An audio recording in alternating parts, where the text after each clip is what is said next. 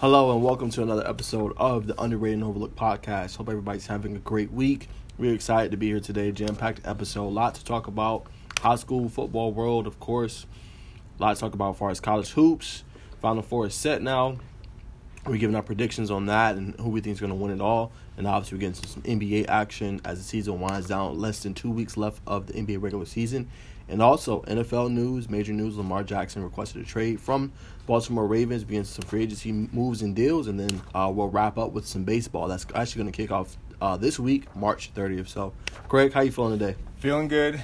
Uh, I think the basketball's been exciting, incredibly uh, compelling, and shocking in some sense. But I think what we'll get into is this football offseason, these guys are getting after it. We're seeing some unreal track times, unreal weight room uh, lifts. It's just pretty epic.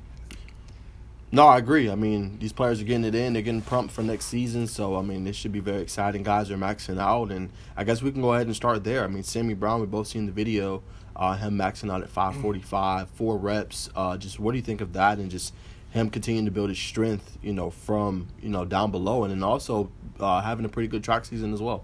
He is unbelievable as a freshman, you see a guy like that, you're like, okay, he's a little mature beyond his years. He goes straight out there freshman season, he's playing both sides of the ball, dominating. But then you look at the bigger picture. This guy's winning wrestling state championships. He's winning state titles in the long jump. He's anchoring the relay field. He won a wrestling state title in the 285 pound weight class, and yet he's one of the fastest guys in the state and then you see the way he was squatting 545 for four reps. And he could have racked it up after that third one if he said no. And then you look at the the max calculations 345 for four that's right at 600 pounds.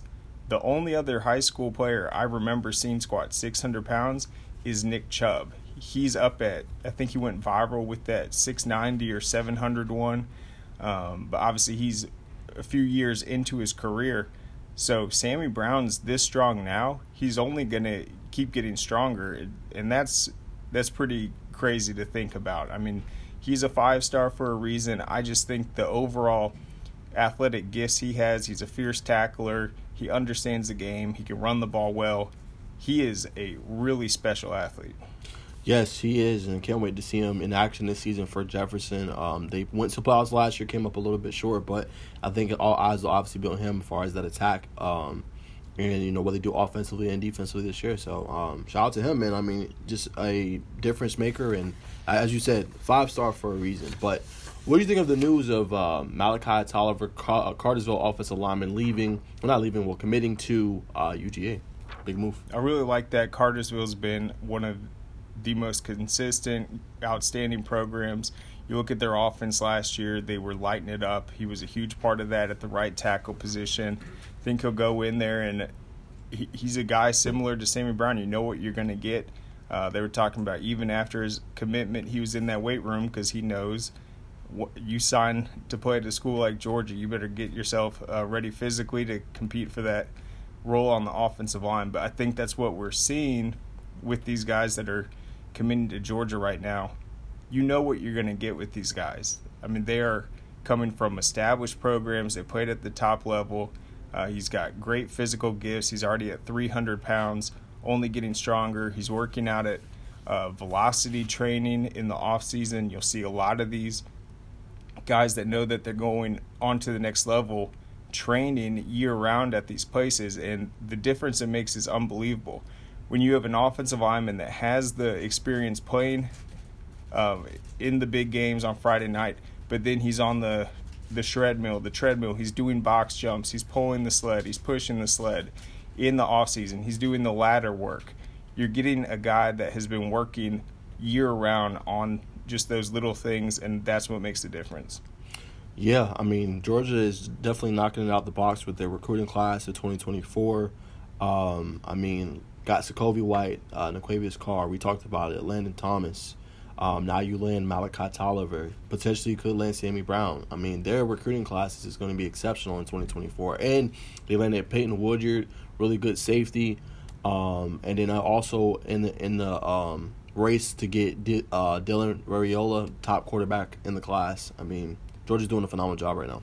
I really love this class, and yeah, they haven't had uh, Sammy Brown commit yet. Honestly, I think Georgia fans would want him over anyone. Uh, if he adds to that class, it'd be pretty amazing. But you look at the other guys they have. You mentioned Sacovie White. He's a guy that's made an impact since his underclassmen season at Cass, a program that's extremely on the rise. They played um, incredible schedule last year. All the games were close and competitive, and it's just that speed with him and versatility. Same thing with Dwight Phillips, another athlete. He won the state title last year with a 10 4 uh, 100 meter. He already broke that 10 3 1. That's the fastest time in the entire nation. So you bring in a guy that is the fastest track athlete in the country, and he comes into that locker room. You bring in a guy like Tolliver, who uh, we see what he's done in the weight room. It immediately makes everyone better. Right now, UJ has the number one class of 2024. Uh, not all their guys are from Georgia, but I think they are doing a great job at getting some really exciting players that they know are going to come in and just not only be able to provide a spark on the football field, but just the athletic gifts overall, I think that challenges everyone uh, just in the preparation for the season. For sure, um, I agree. I mean, they're going to be dangerous. I mean, they already got a good recruiting class 2023. I mean, they're just adding on and, and getting really top talent, and they're already good at kind of cultivating that talent, growing it, and, and getting the best out of it. So I think it's just going to continue to add for them. The big question mark with Georgia, though, it's obviously going to be the quarterback. Yeah, I think yeah. defensively they're going to be fine they have all these athletes. They do need to find some new pieces at tight end. Guess what? They secured that in the last recruiting class uh, with those pieces, but still got I Mark think, Bowers. Exactly, and so I think the depth everywhere is fine. that is the question, though. Who is going to step in in that quarterback role? Yep. Will be one of the more interesting things to watch in the years ahead. Yeah, is it is it Brock Vandagriff? Um, you know, is it back? Like, who is it going to be? I agree. I mean, that that's going to be the real question between those three and who's going to come out on top and who's going to be the yep. starter and how will he plays the start? Because you could see even that one season where they started to figure out, okay, Stetson Bennett's our guy. It was still unknown at that point because – you know, they played him, they played two other guys, but they weren't getting that consistent production. So you could even see Georgia pull the plug early if a guy, even if he's the starter, struggling the first couple of games and, you know, they're not able to win. You could see that as well. Yep, and I think that's what they did with Stetson, too. It's mm-hmm. They never, I mean, obviously they committed later once he gave him that first national title, but even when he was out there, they had in the back of their minds that they had options. Yep. Definitely think we'll see that again. And – yeah, they don't really have that question answered at quarterback, but also I think they've proven with this uh, formula that they've been able to do. It's you just build a, a, great team, and then hopefully you'll find your guy. Exactly. And um, last news for high school, uh, Craig brought this up. Um, I seen yesterday. I got tagged into it. Um, big move for Sandy Creek, Dylan Darius Smiley, who was the former Central Carroll coach. Um, as you guys all know, their head coach, when they just won the title, he retired. So, just what do you think of the move, and what do you think he's going to bring to that team? A team you said there was 0 10 um, before he let uh, before, when he started there, and they even got to eight and four. So, what do you think of that move? It's a huge move, and no disrespect to Central Carroll. This is just the facts. They have Carrollton High School right next to it. Uh, it's a city school. A lot of the athletes are going to go there. Central Carroll struggled mightily before he got there. They only scored 61 points in the entire season. I think that was 2015 16. Uh, that's six points a game. Last year they were eight and four, made huge noise in Class 4A, uh, scored over 400 points, were lighting it up, had a huge recruiting class. He really took that program from the bottom. You score 61 points in a season, turned turned them extremely competitive. Every coach we had on that played them said that is a a really tough team. They gave everyone a great effort, and then you go to Sandy Creek with all those athletes. Uh, we saw them take the football and basketball state title. They're in that great region. I think he'll go in there, and it's definitely a great hire. No, I mean I agree. I think that's going to be a good move for them. Interesting to see how they um, defend their title this season. Obviously, Cedar Grove is going to be there again. Carver Lynn is going to be there again. So they always have a tough region. Um, but yeah, he's going to have to work hard. I did lose some talent this year. Caleb Cost is gone, UNC. So be interesting to see what steps they take forward next year. Yep, um, I think offensively, uh, scheme wise, obviously he'll have a staff around him. At Central Carroll, they ran the ball a ton. Uh, Sandy Creek was more of a, a, passing attack last year. They did have to rely, obviously, on um, some great runs by the quarterback in that Cedar Grove game at the end.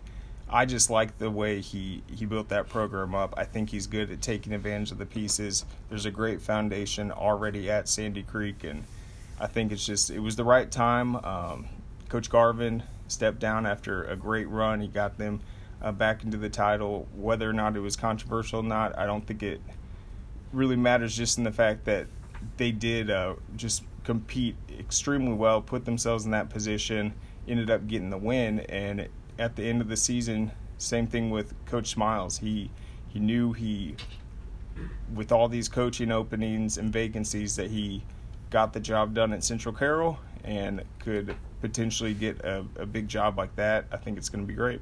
Yeah, I mean I agree. Um, and we'll leave it there, guys, for our high school news. Uh, that's kind of an update around the high school sports world as far as football. Um, a lot is going to happen in the next couple of months as we enter April. It's hard to believe it's already April, yep. Greg. so um, we got we got big things coming up, guys. So y'all stay tuned with ScoreATL.com. I mean, we got camps coming up. We got seven on sevens. Um, we got media days. We got a bunch of stuff coming up um, next season. Corky Kell, twenty weeks from tomorrow. Yeah, twenty weeks. So I mean, counting? It, will be here before you know it. Um, yeah, and the other big yeah, Graham's not happy about that. but yeah, the other big news, and I had to correct the record. Uh, I had been saying that Cass was going to play Kennesaw Mountain, but I learned uh, they had to change that matchup around. Now Cass is playing Rome. Uh, so I just want to hammer that point. That's going to be the final game at Barron Stadium. 8 p.m. Yep, you'll get to see Sacovie White. Uh, That's going to be a good game. Yep. I mean, Reese Fountain, Sacovie White, Devin Henderson. The, I'm I'm really interested, and before we move on, guys, I'm really interested to see how what steps forward. I like I really like their tackle Bear, Bear McWhorter.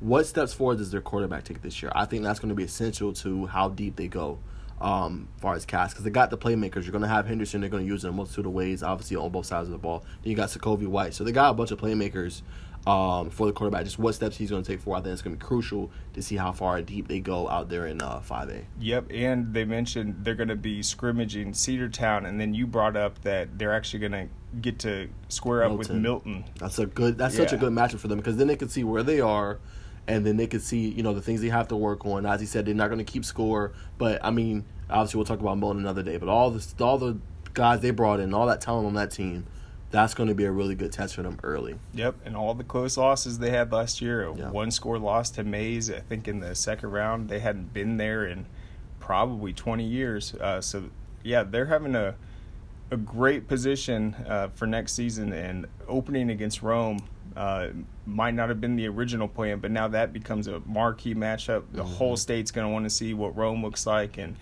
Cass can come in and really put their product on display. I agree, but uh, we're going to leave it there, y'all. Um, a lot to talk about as far as college basketball, so we're going to get right into it. I mean, what was the biggest games that stood out to you, Craig? Obviously, I got a couple that stood out to me. Um, I brought this up, I think, too, to Graham, and I was like, I think is different now. Like the, the the top school and programs are not getting the top players anymore. Either they're going. I mean, you're seeing it more this year, obviously in the 2023 class with Isaiah Collier going to USC and things like that, and then they're getting Arrinten Page and then Stephon Castle going to UConn. But more and more, you're seeing guys go the G League Ignite route or going to the G League in general. Like you see the Scoot Hendersons doing that. You've seen the um, Jalen Green's doing that, right? You're seeing those kind of players, or the Jonathan Kuminga's doing that. So just what do you think overall of that? And you know, do you think it's hurting the college basketball game? Because we saw the comments about uh, what De'Aaron Fox, who played for Kentucky, what he said that it's unwatchable almost in a sense. But what do you think of that? I wouldn't say that. I mean, you could look at it. Let's judge the the TV ratings of this Final Four, and then you could base it off that.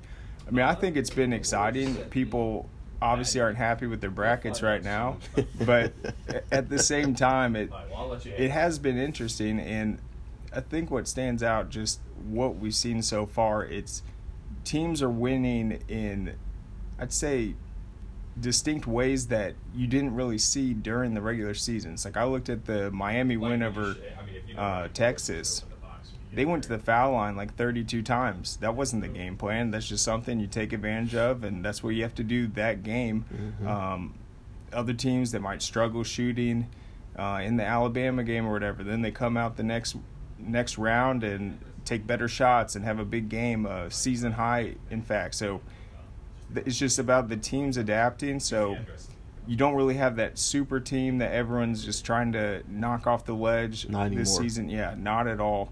Uh, so that makes it exciting. I think fans of basketball they might say that the quality of play has gone down a bit, um, but I don't know. It's it's just basketball at the end of the day. I mean, yeah, it is, and I mean, like I said, it's tough, guys, because you got NILs, and what's cool for the players, they're making more money now while they're in college, so some are more even incentivized to stay. A good, good uh, example of that is Armando Bacot. Like he's coming back to UNC, he's about to make five hundred thousand just the next year, along with all his endorsements and stuff like that, NIL deals and things like that. But I would say to a degree, yes. But I wouldn't say like it's unbearable. It's a game that's unwatchable. What you're seeing now more so because, like I said, three teams. This is their first ever appearance in the Final Four. You're seeing things like that now, right? The Kentuckies and the North Carolinas and the Dukes, they're landing five stars, but not at the rapid rate that they were. They're not landing the Zion Williamsons. They're not landing the Cam Reddishes of the world, or like those really, really top, top, big, big recruits as it was before. Um, Kentucky's not having a, a Devin Booker, Karl-Anthony Towns. Um, or DeMarcus Cousins all on the same team, right? It's just different now. So, I mean, obviously that comes with it. Um, and like I said, if you want that not to be a thing, it has to be more, I wouldn't say of an incentive, but something more that kind of gravitates players from more taking the college route, right? Because like I said, now you have the G League route. You can go straight out of high school, go there, play there for a year, and then go to the league. So I just think more, you know, maybe like, I'm trying to think of a good way to say it. But just like maybe like okay, hey, if you go to college, you got to stay here for three years. You know, that's what I mean more so. Like you got to stay for three years before you can go to the NBA, and you can kind of more sure polish your game. You don't see it as much anymore. Like everyone called Drew Timme old because he's 22, which is normal. I mean, you go Yeah. 18, you go four years, you're 22 by the time you graduate and you're done with. But everyone's calls him old because no one does it anymore.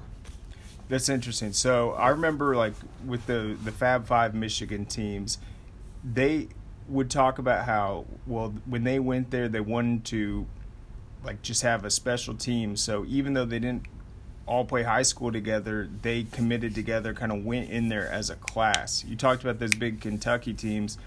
Do you think that was just something that happened because they just attracted a ton of talent, or was it a coordinated effort where they went there to commit it together? We saw it with Isaiah Collier and Arrinten Page, but they were high school teammates. But in college basketball now, are top players from around the country communicating and wanting to go to the same place to to make a run. Uh, that obviously used to happen. That's I mean, that was the entire purpose behind the Fab Five. But I think we we will see it with USC next year. But they were high school teammates. It's a little different, uh, a unique situation where you have two of the best players in the country. Yeah, I mean, I think not as much anymore. Um, I think that just kind of came together the, the the Kentucky one, but I think like you said, that one with uh, Page and obviously Collier, that was a great example. I think those two obviously, you know, playing to play together. But I think so. I mean, some are probably in a little bit of communication with each other, but it's hard now. Like that's why I was talking with the Cherokee coach, the high school basketball coach. Like everything is just me era now. Me, me, me, all Yeah. about me. So no one really looks to be like committed to a coach. And like I said, it goes both ways because you got this player empowerment on one side of the spectrum, and on the other side, like it's like okay, let's say okay, hey, I know you're a top player, number one in the country. I'm number two. Hey, let's go here. Let's let's you know turn this around. Let's do turn around this program and go here. The problem with that is, as soon as you see immediate success, the coach usually gets the credit. Not to saying that's a bad thing, but usually the coach goes and leaves. Like more recent example, FDU, right? They made that little run. The coach gets the Iona job. It's like, oh, I committed to the coach, but now the coach, which is not a bad thing, but Yep. that's what's really going on. You know, if a team does well, you know, coach, it, it, it opens up more opportunities, and you're like, man, I committed to this coach for two, three years, now he's gone. And sometimes the other coach that comes in may not like your game, or may may not be a po, or may not like how you know you do things. So it's always that kind of ebb and flow. I think. Yeah, I think we're seeing it a little bit at Colorado with Coach Sanders, and it's like if he's able to pull that off in football, you'd think it'd be easier for someone to to do it in the college basketball landscape, build a super team. Yep. But as you said, it's more of a, I guess, an individual circumstance thing. But yeah, we haven't. There definitely does not exist that super team with No. all the prospects. I, I don't know if those days are young, but yeah, you used to be able to look at these Kentucky teams come out, and you're like, oh, that entire starting five is going to go into the N- NBA next year. Literally, you yeah, can't it was say crazy. that definitively anymore. Nope. Maybe a couple players on the team, but um, other games that stood out to me, as you mentioned, Craig, the Miami Texas game. I got to give credit where credit is due. Jordan Miller for them was exceptional. He did not miss a shot, did not miss a free throw. He was perfect from the game, twenty seven points. Uh, he balled out. He played great. I thought Texas had the game won. They were up double digits with about eight minutes to go. I just thought they weren't getting enough good shots. I think they was taking more four shots. But I wanted to also applaud Rodney Terry. Uh, he did sign the five year deal with Texas. I think that's a great signing. He was their inter- interim coach. Um, I thought he did a great job with Texas getting them as far as they got in a really long time. Um, it's going to suck because he's going to lose some players, obviously. But I just think he did a remarkable job. I think they just came up short. I really had them going to the Final Four, and I thought they had a, a you know equal opportunity to win it all. But obviously, it's going to be tough um, going next season. But I think he did a great job with that that group and that program. As you mentioned, they beat the Kansas States of the world, the Kansas multiple times. They had a really good season, in a really tough conference. Yep, Texas was relevant the whole year. They came up just short. Yep. It's hard to beat a team that goes 28 of 32 from the foul line. And also, I thought Miami just didn't force anything, didn't really turn it over, uh, didn't even shoot that many threes. I think they only made three or four the whole game. They just attacked, got to the foul line, and then, as you said, made those shots. If you're connecting at that percentage from the foul line and getting there that much, it's just hard to overcome that. So that is why I like Miami just moving forward. But I think that's the biggest difference. Yeah, 28 of 32. That's You don't get much yeah. better than that. Nope. No, I, I totally agree. And then, you know, for me, uh, another you know game that stood out. I was really shocked by the San Diego State upset of uh, Bama. I thought Bama was going to be a team that was going to be there deep as well. Um, but Brandon Miller had a tough game, nine points, uh, eleven rebounds, but he shot really bad. I think it was one of the worst shooting percentages in tournament history. Um, so tough game for him in Alabama, but that game also stood out to me. And then FAU, they just never waver. Um, gotta say they are a fun team to watch. They play together. Uh, in their last win, they had four guys with over double digit points. So that's a team I think that they were down in that game. Same thing that Miami kind of did. Down the whole game against Texas. They were down the whole game against Kansas State. Uh, rode the ship, never wavered, stayed settled, and you know when it's time to attack, they got back in the game and won. Yep. Uh, FAU, it's been a, a team effort for sure. I think the big takeaway in the last game that Vladislav uh, Goldin, their 7 1 center, uh, he had a season high 13 rebounds in that game. He's not really your true center. That It's like they got four guards out there, and then this just big Russian, 7 foot 1. Uh, but yeah, he has 14 points, 13 rebounds. Uh, is dishing out assists as well. So I think they kind of just took advantage of what the defense was giving them. They started to get guys going, and four guys in double figures. That's a, a good combination. But I thought he stepped up and had a bigger impact than he typically has.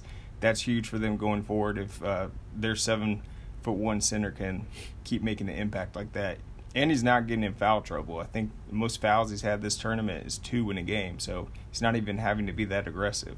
which is a good thing. Um, and like I said, foul trouble usually hurts towards the end. You can't play as aggressive, and then you foul out, and then makes a uh, strong impact on your team. So we'll see. And uh, to keep it going, my final four predictions. I think who's gonna uh, be in the title game. I'm gonna go FAU and UConn.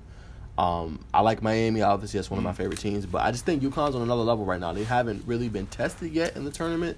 Um, they've been, you know, rattling off these double-digit wins and, and winning by large margins. They just blew out Gonzaga. But I just think they're on another level right now, and I think they're gonna um, win it all. So that's why, guys, my pick. Yeah, I watched the UConn St. Mary's game. I was impressed with that. St. Mary's came out hot. Um, I like him in that one. Jordan Hawkins in the last game, he had six of ten from three point range. Uh, that was his season high as well. Uh, that's a good sign for UConn to have a shooter start to heat up from distance. Six of ten is huge. He hadn't really been knocking down those shots previously in the tournament. Uh, will be an interesting matchup though. So, who are you more confident in, uh, FAU or UConn making it to the finals? I say UConn. That's just that's just you know me personally. I just think they're on another level right now. Although, Miami's really good, I just think if UConn gets a lead like how Texas had, they're not going to surrender that lead. You know they they have like you said a really good shooter. Um, they got really good star player. Um, they can get into the paint with ease. Um, distribute the ball well. I, I just think UConn's on another level. Yeah, I think UConn. I was looking at their schedule. They had a really tough loss. Uh, I think it was to Seton Hall. They were up forty to twenty six at the half and blew that game, um, and then lost by one point. You look at them since then. I think that was a wake up call in a sense. Every game's been competitive. I think it's good for a team sometimes uh, to blow a big lead like that in the regular season. Uh, you get into that locker room, it is um, yeah, it's it's time to face the facts and Yeah, really come together as a team. Say, how did this happen? How did we let that slip away? And I think that was a, a big turning point for them. They've been unbelievable since. Yeah, I mean, totally agree. Uh, great point. Um, but yeah, we'll see, man. It, will be a lot of fun. It's this weekend. Uh, it's at six uh, 09 p.m. That's the first game, and then uh, UConn and Miami play um, at eight forty nine. So it'll be a lot of fun, man. I'll go FAU and UConn. Is that what you picked? Yeah. Dang it! All right, I'll, I'll have to go with Miami then. yeah, that's what I'll I'll go with Miami. Uh, will they make more threes? Will they get to the foul line against the the big Russian? Who knows? We'll find out. It, it'll, it'll be a lot of fun to watch. Very, very entertaining. But we're going to leave that there, guys. We're going to move to our third segment of the show. Um, latest in NFL. And Craig, I'm going to throw it to you first, man. Just anything stood out to you? Um, you know, just what do you think of everything that's been going on prior to the draft in the month? I think we've been talking about the just the upcoming draft, all the mocks. We're seeing uh, there might be trades on the first picks. Uh, Bryce Young might go number one. Might be three quarterbacks picked in the, the top 10. I think that's very interesting. And then you look at the situation with Lamar right now. It's just so crazy to me. You have a guy that his uh, the Baltimore Ravens fans love him. Mhm. I mean, you have a team that I mean, no offense to Joe Flacco and stuff, but you have this guy come in and just play so exciting and lead you to a Super Bowl. Everyone's decked out in their Lamar Jackson jerseys. They're dealing with that, but then all all the things we've seen unfold with the market, all these huge uh, contracts with Deshaun Watson, you're in a position where you're looking for the future of your quarterback, and then you have guys like Bryce Young, C.J. Stroud. That's the big question mark. Do you want a guy that's been proven, or do you want to maybe save money, take a chance, take a gamble? I think that's just the the biggest thing we're going to see. I don't even think they'll be able to get into one of those two, which is the crazy part for Baltimore. Even if they move on from Lamar Jackson, Oh, yeah, because no, they're they like but- late twenties. But yeah, as you mentioned, that's the key thing. Do you want a proven guy, or do you want to go in the draft? Which, like I said, this is one of the deepest QB drafts we've had in a long time. Obviously, twenty twenty with Burrow was really good. Burrow, Herbert, Tua, Jalen Hurts, that was a really good draft as well. But this one, I think, is very deep. Um, what I will say is. Um, I think it's a little bit of both, right? So what you got right now is you got owners they don't want to pay fully guaranteed deals. The Deshaun Watson thing messed that really up really bad because players are now like, oh, okay, this guy hasn't played in a year and a half prior to that, and he's getting a fully guaranteed deal. Now, obviously, they restructured his deal over the offseason, yada, yada, but he still got that fully guaranteed deal. But the problem is owners don't want to pay that fully guaranteed. They don't like that. I mean, obviously, you see it in baseball, guys that haven't played in years still getting paid. NFL does not want that, right? They don't want it like the NBA either, where guys still getting paid and no longer on the team, right? So the thing is, for Lamar, and he requested, requested a trade in March 2nd, it's like the relationship's kind of been tarnished a little bit in a sense. Can it be repaired? Sure. The coaches already said this week that they want him back. The president said they want him back. The owner as well. But the thing is, Baltimore has never surrounded him with a true number one receiver. Now was like, oh, okay, he had, but he's had Marquise Brown, he's had Sammy Watkins, he's had Dez Bryant. But when I say a true, he's had Devin Duvernay. When I say a true number one receiver, I'm talking about what a Patrick Mahomes has had in his career. I'm talking about what a Josh Allen has had in his career. I'm talking about what a um, Tua Tagovailoa has had in his career. Um, a Justin Herbert. Like you need a number one receiver. Lamar has yet to say. That. Everyone says, "Oh, it's his play style. That's why always hurt." But if you look at his game, he's been playing more side, more so inside the pocket, right? He's never had a Tyreek Hill. He's never had a Jaylen Waddle. He's never had a Ja'Marr Chase. He's never had a um. I already said Tyreek. Sorry. He's never had a Stefon Diggs. He's never had Davante Adams. He's never had a Mike Williams. He's never had a Keenan Allen. Like we got to be serious when we're talking about things like that. So at some point you get frustrated, and also I mean obviously deals with he wants his money as well, right? But I say I think he's more valuable than the 133 million that he put on his Twitter account that they offered to him. I think he's worth more than that. Obviously, Kyler Murray got his money over 189 million guaranteed. I think he wants north of 200 million, which I think he's well worth. He's been to the playoffs. He's won the playoffs. Kyler Murray got that deal without even having won anything in the playoffs yet, right? So, from my standpoint, if I'm him, I'm Dak. requesting a trade. Dak, I mean, that's another one. Two playoff wins in what nine years? Come on, guys. He deserves his money. What I will say though, no one's no one's talking about this. Everyone's like, oh, maybe you should go to the Colts, the Falcons, um, this team. The team right now that should trade for Lamar, for Lamar Jackson, and that I know that Heard the Titans too. Titans too. And I know they said, oh, well, we're good at quarterback. We like what our Mr. Irrelevant guy did.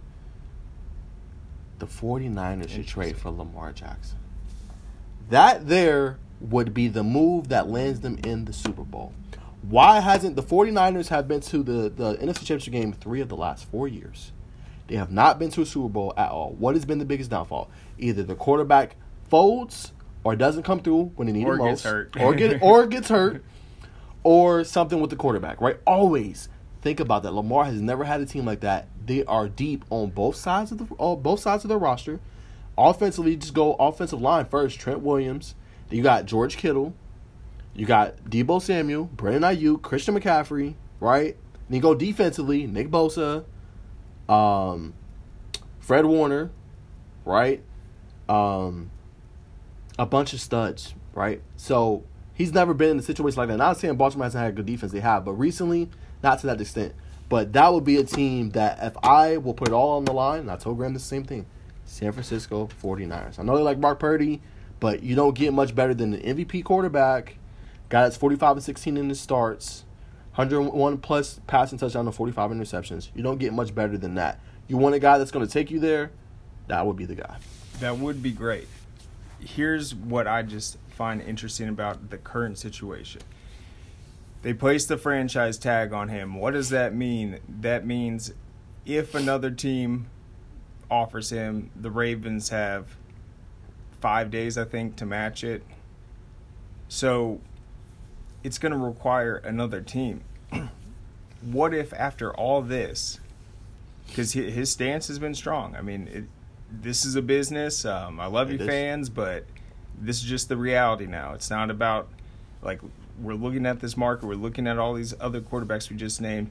But what if he ends up? I don't know. Like doesn't work out this year, and then he just signs like a one-year deal and goes to San Francisco, and then tries again next year. It's like that would be crazy. That would be Something's gonna happen. Something's gonna have to give. Yeah. But right now, he's waiting for a team to make that offer. Baltimore will have a chance to match it, and then we'll see. But if none of that works out, who knows? I mean, we might just see him say, "You know what? Like, yeah, this wasn't fair. I feel like I still deserve this long guaranteed contract. I'm going to work for it next year. I'm only 26, but Yep. uh, this team is going to be really good, and I'm going to prove to you what I'm worth. I don't know. I, I think we could see a curveball. I really do. I wouldn't be shocked, honestly. I wouldn't be shocked if we did see a curveball. And like I said, at the end of, end of the day, obviously fans love their players, but it is a business. You see play, you see teams all time cut players that are past their prime or Yep. uh, that's no longer they think relevant to the team. I mean, you see it every day. You know, Zeke Elliott getting cut from the Cowboys. They moved on. They love Tony Pollard. They're going to get another probably running back in the draft. Like that happens all the time. So if you are a player, you can only play for so long, y'all. I mean, he's 26. I mean, obviously, quarterback, you can play a little bit longer, but still, at the same time, you got to secure your bag. You got to be able to get it while you're young, you know. So, I mean, I think fans should be cognizant of that as well. Yep. You look at the different types of quarterbacks and what they kind of are signed to the franchise. You have these veterans that are floating around signing these short deals, the Tom Brady's, Aaron Rodgers. Then you have this other class like the Kirk Cousins. They're just kind of floating around but also getting massive deals. Then you have these super long contracts with guys that haven't yet won and it's like he's sitting there entering this market as a guy that his argument is, well, I deserve the top because ABC, but it's like some teams aren't thinking about it like that. You have a veteran floating around where they he's like, okay, one year deal, two year deal, and then I think so. He's really going up against all these different types of potential quarterbacks you can bring in, and it, it's just going to be interesting. I would not be surprised if there's a curveball though. No, I wouldn't be either. But that's what makes the NFL entertaining, obviously. And uh, we'll see what happens. Either they're going to work out a deal, or they he's going to be traded, or a team's going to come up to the plate and uh, offer something big. We'll because see. not playing is less money than playing. At the end of the day, that's true. It, is, it might be unfair, but at the end of the day, he's going to have to sign somewhere. And the crazy thing is, if he signs the tag and and, and does it, the non-exclusive tag is thirty-two million, and then if they do the regular tag, that's forty-four million just for the year. Hmm. Not bad amount of money to make uh, just for a one year deal. And like I said, he could do approve it or not. I mean, it's really up to him. And sometimes you get screwed out. Fortunately, like when Dak got hurt, he didn't get screwed out. He still got his long term deal, even though he got hurt, put on that one year deal. So, you know, obviously we'll see what happens. It'll be really, really interesting. But um, we're gonna leave it there, man. We're gonna move on to some NBA. Um, regular season coming down to a close. Um, we're gonna actually pull up some standings real quick and then uh, see what kind of Craig thinks about the NBA as a whole. Yeah, the hottest team right now in the longest win streak is actually the Memphis Grizzlies. After everything they've been through right now, they won nine of 10, six straight. So Yeah. I think that's interesting. And then, what year did the NBA start doing that? The play in for the playoffs. That's That recently. recent. That was. I'm thinking it was close to around COVID. I think maybe Yeah, the year before right. or prior. That was when the, uh, the obviously the play in uh, was real big and things like that. But um, yeah, I mean the playing tournament's interesting. We'll go in the East first. I mean right now obviously you got the Bucks. Uh, them and the Celtics are battling for that one spot right now, both on winning streaks. They're going to play each other, I believe, Thursday. So that team, whoever wins, they're going to get the tiebreaker between those two, which could be big and pivotal down the stretch. You got the Sixers there, Cavaliers, the Knicks, the Nets, the Heat, the Hawks, the Raptors, and the Bulls. So what do you think about those I standings? think I was looking at earlier. What stands out? Look at the home record records of the Bucks and the Cavs, and there's a distinct difference. And yeah, that tends to be the case. You want to win. That's how you sell tickets in the NBA. Mhm. Maybe you dress out your players more. You don't rest, and those games are important. But I mean, that's a huge difference to, for how well those teams are playing at home. Home Mhm. court's going to be massive. Yep. We know how it works in the playoffs, but yeah, like the like what the Bucks are doing, I think there's a lot of pressure on the Sixers as well. Uh, they've had some tough playoff outings in recent years. They got a ton of talent. Uh, they're going to want to definitely have a strong playoff run and not waste all that talent. Yeah, I mean, if they if they don't make a deep run, I think Doc Rivers is out the out as the coach. Harden has been rumored to go back to Houston. Um, in a lot of news recently, and obviously, um, you know, Embiid been right there in MVP race the past three seasons. So uh, we'll see if he's able to win it all this year. But um, obviously, yeah, I mean, they're a team that's really talented that's just not been able to get over the hump. So they're going to have to play regardless of who they play first round. They're going to have to play either the Bucks or Celtics in the second round. So they're going to have to be prepared and be, try to make that kind of you know that deep run. Yeah, who do you think's the toughest matchup in the East right now? Just in terms of the overall starters and who's going to be the biggest challenge in that field? Say Bucks or Celtics. Yeah. Yeah. Both any one of those teams. I mean, not Celtics are deep. They got Al Horford, obviously Derrick White, uh, Malcolm Brogdon, Marcus Smart, Jayson Tatum, Jaylen Brown. Even though Brown has been in the news recently, doesn't look like he wants to stay in, in Celtics Celtic uniform for a long time. Uh, so that'd be an interesting move. See what happens with him and his contract and things like that. But yeah, I think those two teams to me are the class of the Eastern Conference, and I think those are the teams that are gonna you know make some noise. It could be yeah, tough. And obviously the Bucks have gotten it done recently, so yeah. probably the team to beat, but you never know. Uh, No. we'll see if anything shakes up, and I think the play on is going to be important for these teams, uh, just to get into that uh, series part of the playoffs and give yourself a chance. Yeah, we'll see if our, our hometown Hawks can actually make a run. Um, they are right now the eighth, so they would actually play the Heat in the first uh, round of the play-in. They lose, then they would play the winner of the Raptors or Bulls. So we'll see if they can actually make some noise and get in the playoffs as well. Yep. Yeah, that'll be intriguing. But the West, I think, is more a little more interesting. I think the East is really top heavy. Those three teams that we mentioned up at the top. Um, but I think the West is really intriguing and interesting. Even though people say it's a down year, but just look at six through eleven. Look at the amount of games that separate them. Only two games separate six through eleven. So I mean, if you go on any losing streak, you're pretty much done. If you go on a winning streak, you can really separate yourself. So. Um, at the top, the Nuggets, obviously the one seed. We'll see if they can make some damage this year. Same thing, really good home record along with the Grizzlies, 32 and 6, 32 and 5. Um, I just have to see the Nuggets do it in the playoffs. I haven't seen that yet. They got into a Western Conference Finals that one year against the Lakers, but that was in the play-in. I mean, not the play-in. That was in the uh, bubble. So we'll see if they can make some noise. Obviously, a lot of talent. Jamal Murray and Nikola Jokic, who is another MVP favorite.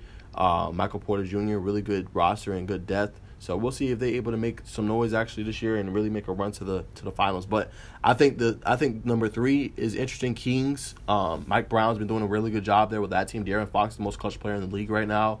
Um, got Shannon Sharp. Um, they got a lot of good players on their team. Domantas Sabonis, um, Kevin Huerter, former Hawk. So I think they're interesting. The Suns, when healthy, with KD, Devin Booker, uh, DeAndre Ayton is a really good team. I mean, they're interesting. The Clippers obviously just lost Paul George. Um, but they're going to be interesting um, when they get him back along Russell Westbrook and Kawhi Leonard. I mean, that's interesting. The Warriors right now struggling a little bit. Um, you know, still I think trying to find their identity. Really good at home. Look at their road record though: thirty and eight at home, nine and twenty nine on the road. So terrible road record. That's but crazy. Yeah, that's insane. But they're still waiting to see if um, Andrew Wiggins is going to come back. I think what's going to be interesting for them is the steps forward that Jonathan Kuminga te- continues to take because he's kind of playing in that Andrew Wiggins role, guarding the best wing player, and then being able to slash and get to the paint and hit down shots. He's going to be very vital and important for them in the playoffs, I think. And then you got the Lakers and Pelicans. Um, Lakers right now, um, they were actually playing pretty good. LeBron just came back, but they actually lost um, against the Bulls, so they can't really take too many more losses. They got to start going on the win streak as well. But what do you think? Absolutely. Well, season ends on Sunday, April 10th. I think we're going to see a great next kind of week and a half because that's going to be an exciting play-in for sure Yeah. with with those teams that honestly they, they feel like they can make a big run. They obviously have the proven track record, the star power, like LeBron, all that. But my question is with the Nuggets, like I Oh. guess you could argue they're the the best team this year just with the win percentage. I'd remember like in a year where the Golden State Warriors are just head and shoulders above everyone else, there would be one team that kind of was their Achilles heel potentially. So who has given the Nuggets probably the most trouble this year? Would you say? Mm, that's a good question. I say maybe the Grizzlies. Maybe they give them a little bit of trouble, but I mean that's why I said. I mean it's hard to say because the West is so wide open. Like there's no Yeah. clear cut dominant team. Like you may think Nuggets, but I could see the Suns giving them problems. Like who's going to guard KD? Right? Obviously, saying who's going to guard Nikola Jokic. Uh, Ayton will be against Jokic. And I look at the Clippers, right? You know, who's going to be at to guard, you know, the Paul George, the Kawhi Leonards of the world. Kawhi Leonard, Kawhi Leonard's going to guard some of the best players, wing players, um, big players, obviously, in the game, right? So they they could be a problem for the Nuggets, too. I think Golden State, when healthy and whole, having their roster, their shooting poses a problem, I think, for the Nuggets. So, I think, believe it or not, I know this is crazy, I think the Lakers could be an issue as well. When they're healthy and they got D'Angelo Russell, they got LeBron, and they got AD, and they got the roster they got around them, they could be dangerous too. The problem with the Lakers is AD does not take enough shots. I don't know what it is with when LeBron comes back to the game and he plays. AD in their last game and their loss against the Bulls had eight total shots. And LeBron's absence, AD was going off for like he was averaging like thirty and fourteen. Uh, yeah. That is the kind of AD they need if they're going to make a run. They cannot have AD going 15 and 8. No, that's not going to work. AD has to be the best player. It can no longer be LeBron. I don't know if they need to hash that out. I don't know if they need to talk about it, but AD needs to be the best player on the Lakers if they're going to have any kind of chance. It cannot be LeBron anymore. Yeah, it truly feels like with the West, like these teams kind of all get the sense that it's wide open and have almost been waiting for the playoffs to really hit that full strength. Even look at the Nuggets right now. Uh, they're five and five in their last ten, but with a four-game win streak. So that means they basically lost uh, five of six before that. So that was once they had the top record, they're kind of on cruise control. Will they hit another gear? Uh, that first round is going to be incredible after one of those teams emerges from the play-in and uh, sets himself up for a chance after dealing with injuries and all that. So I think the West is obviously going to be exciting. I have interest in seeing what the Hawks do, Yeah. uh, what the Bucks do, the Sixers, all that. But in terms of the West this year, it's definitely going to be more intriguing. For sure, that's what I said. I mean, the East, you kind of know what you're going to get. You know what you have. The West, though, is just really in- intriguing and interesting, and I think it's going to be one of the more exciting playoffs in the West in a really long time. Because You don't know who it's going to be. Like last year, you saw nobody thought everybody thought it was going to be either Golden State or it was going to be the Suns. Right? Those two teams are going to go at it. No. Then you had Dallas come out of nowhere, upset the Suns down 2-0, win the series, and then end up playing Golden State. I think you can see that across the board. So it's yeah, the Suns can definitely catch fire. Yes. So we're gonna leave our NBA talk there. We're gonna conclude the show with some baseball. So yes, guys, baseball is kicking off this week. Um, opening day is March 30th. Actually, a week ahead, uh, Craig. Actually, you last year was April 7th, so whole week ahead this year. Um, it's going to be really interesting. Uh, Braves are going to start the season against the Nationals. Uh, we'll probably do some little updates here and there um, going forward for the rest of um, obviously the season. Um, just updates on Braves as far as just you know moves they make or you know people they sign, um, wins and losses, things that send, stands out to us. But they're going to begin with the Nationals. One of their pitchers, Kyle Wright, started the uh, starting the season on IL. Um, they lost last year in the divisional series against the Phillies, um, three to one. Um, I thought their roster last year was better than the one they won the World Series with, honestly. Yep. But they just came up short. Yep. Philly just kind of hit that streak. Like Philly, like got in the wild card, upset the team, and then they got there and they just went, you know, crazy. Got all the way to a World Series. They ended up losing to the Astros, but Philly had a phenomenal year. Um, and Braves actually had the second highest uh, World Series odds on ESPN, um, according to their power rankings. So that's a team I to watch out that, yeah.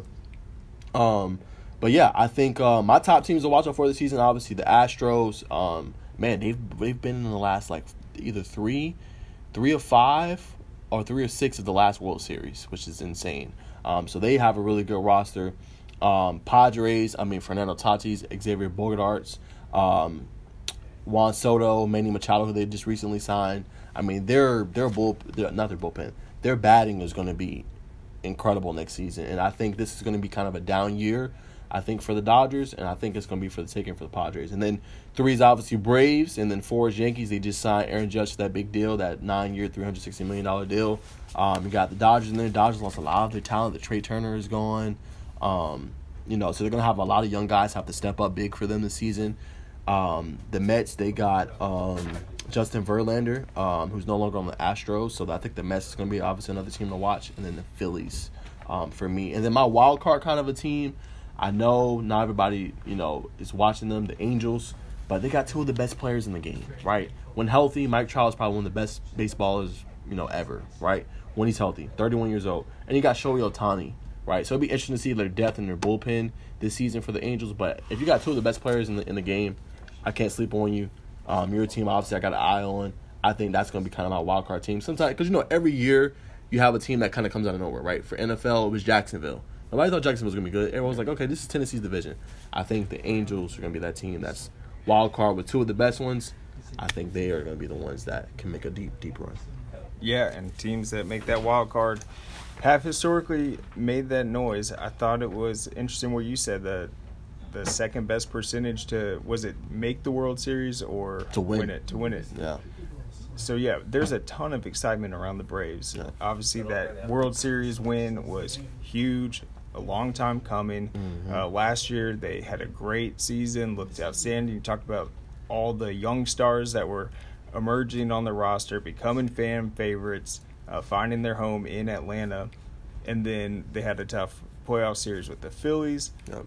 But this year they sold out season tickets. Interesting. I think it's going to be massive crowds. It's a long year. There's questions uh, kind of finding that replacement for Dansby Swanson. They're going to start a veteran at first but one of these young guys can come in uh, play well in the infield get some big hits get accustomed to just th- this long season. I think we might see the braves find that spark again bring in these young guys and just make an exciting run. I mean, they've been definitely one of the, the top teams. You mentioned the Astros, though. They've been getting it done, but I just think there's a lot of excitement around the Braves. Yeah, no, will be here sooner than we know. no, I agree. And then actually, no back-to-back World Series champion since 1998 to 2000 when the Yankees went uh, three for three. So, Now, I was just going to say, what happened last year? Didn't they have a really strong comeback to clinch the division? who? The Braves. I think they did. They Like, didn't they start were- the season well. Yeah. and they came back They were like up winning. 500 around the All Star time, and then just yeah, and they caught the. Mets. Yeah. Yep, exactly. No, good point. So I think they aren't afraid of the division, even if they're having a 500 start early on. They know they can make that run, but I think it will be a special season. Yeah. Any other teams you got your eye on? Well, I'll be interested in seeing what the Cardinals do with Skip Caray. Uh, Yep. We'll see him. I might try to catch some of his games and listen to him, but yeah, I think the Cardinals are always interesting, and then the Cubs, of course. Uh, they got some of the Braves pieces. We'll see what they do. Um, then the Royals. Royals. Always got to pull for the Royals. It's crazy though. You look at so many of these talented players end up starting at the Royals, then get bought off or taken up by the Yankees of the the leagues. All these high profile teams, but a lot of good players have come through Kansas City. It's a good point. No, I agree. That's a, that's a good point. But yeah, guys, that's all we got for you for today, man. Jam packed show. Uh, hitting pretty much uh, a lot of the sports. Um, obviously, stay tuned for our spring sports tomorrow. Craig will be back for another episode on the GHSA Drive for State title, um, and probably previewing more stuff. I'll be back on Thursday. Um, very jam packed show. Hopefully, gonna have a couple guests on. Um, and uh, Craig will have another show on Friday. So um, we hope you enjoyed this episode. Again, we're live every Tuesday on Twitch and YouTube, so tune into that. Um, if you guys have any questions or you want us to hit any topics or you have an opinion on something you want us to talk about, um, definitely don't don't feel feel free to hit the chat box. Um, and feel free to DM us on Twitter. All of our socials are lo- linked below as well. So uh, hope you guys enjoy this episode, and we'll see you next time. Have a good one. Peace.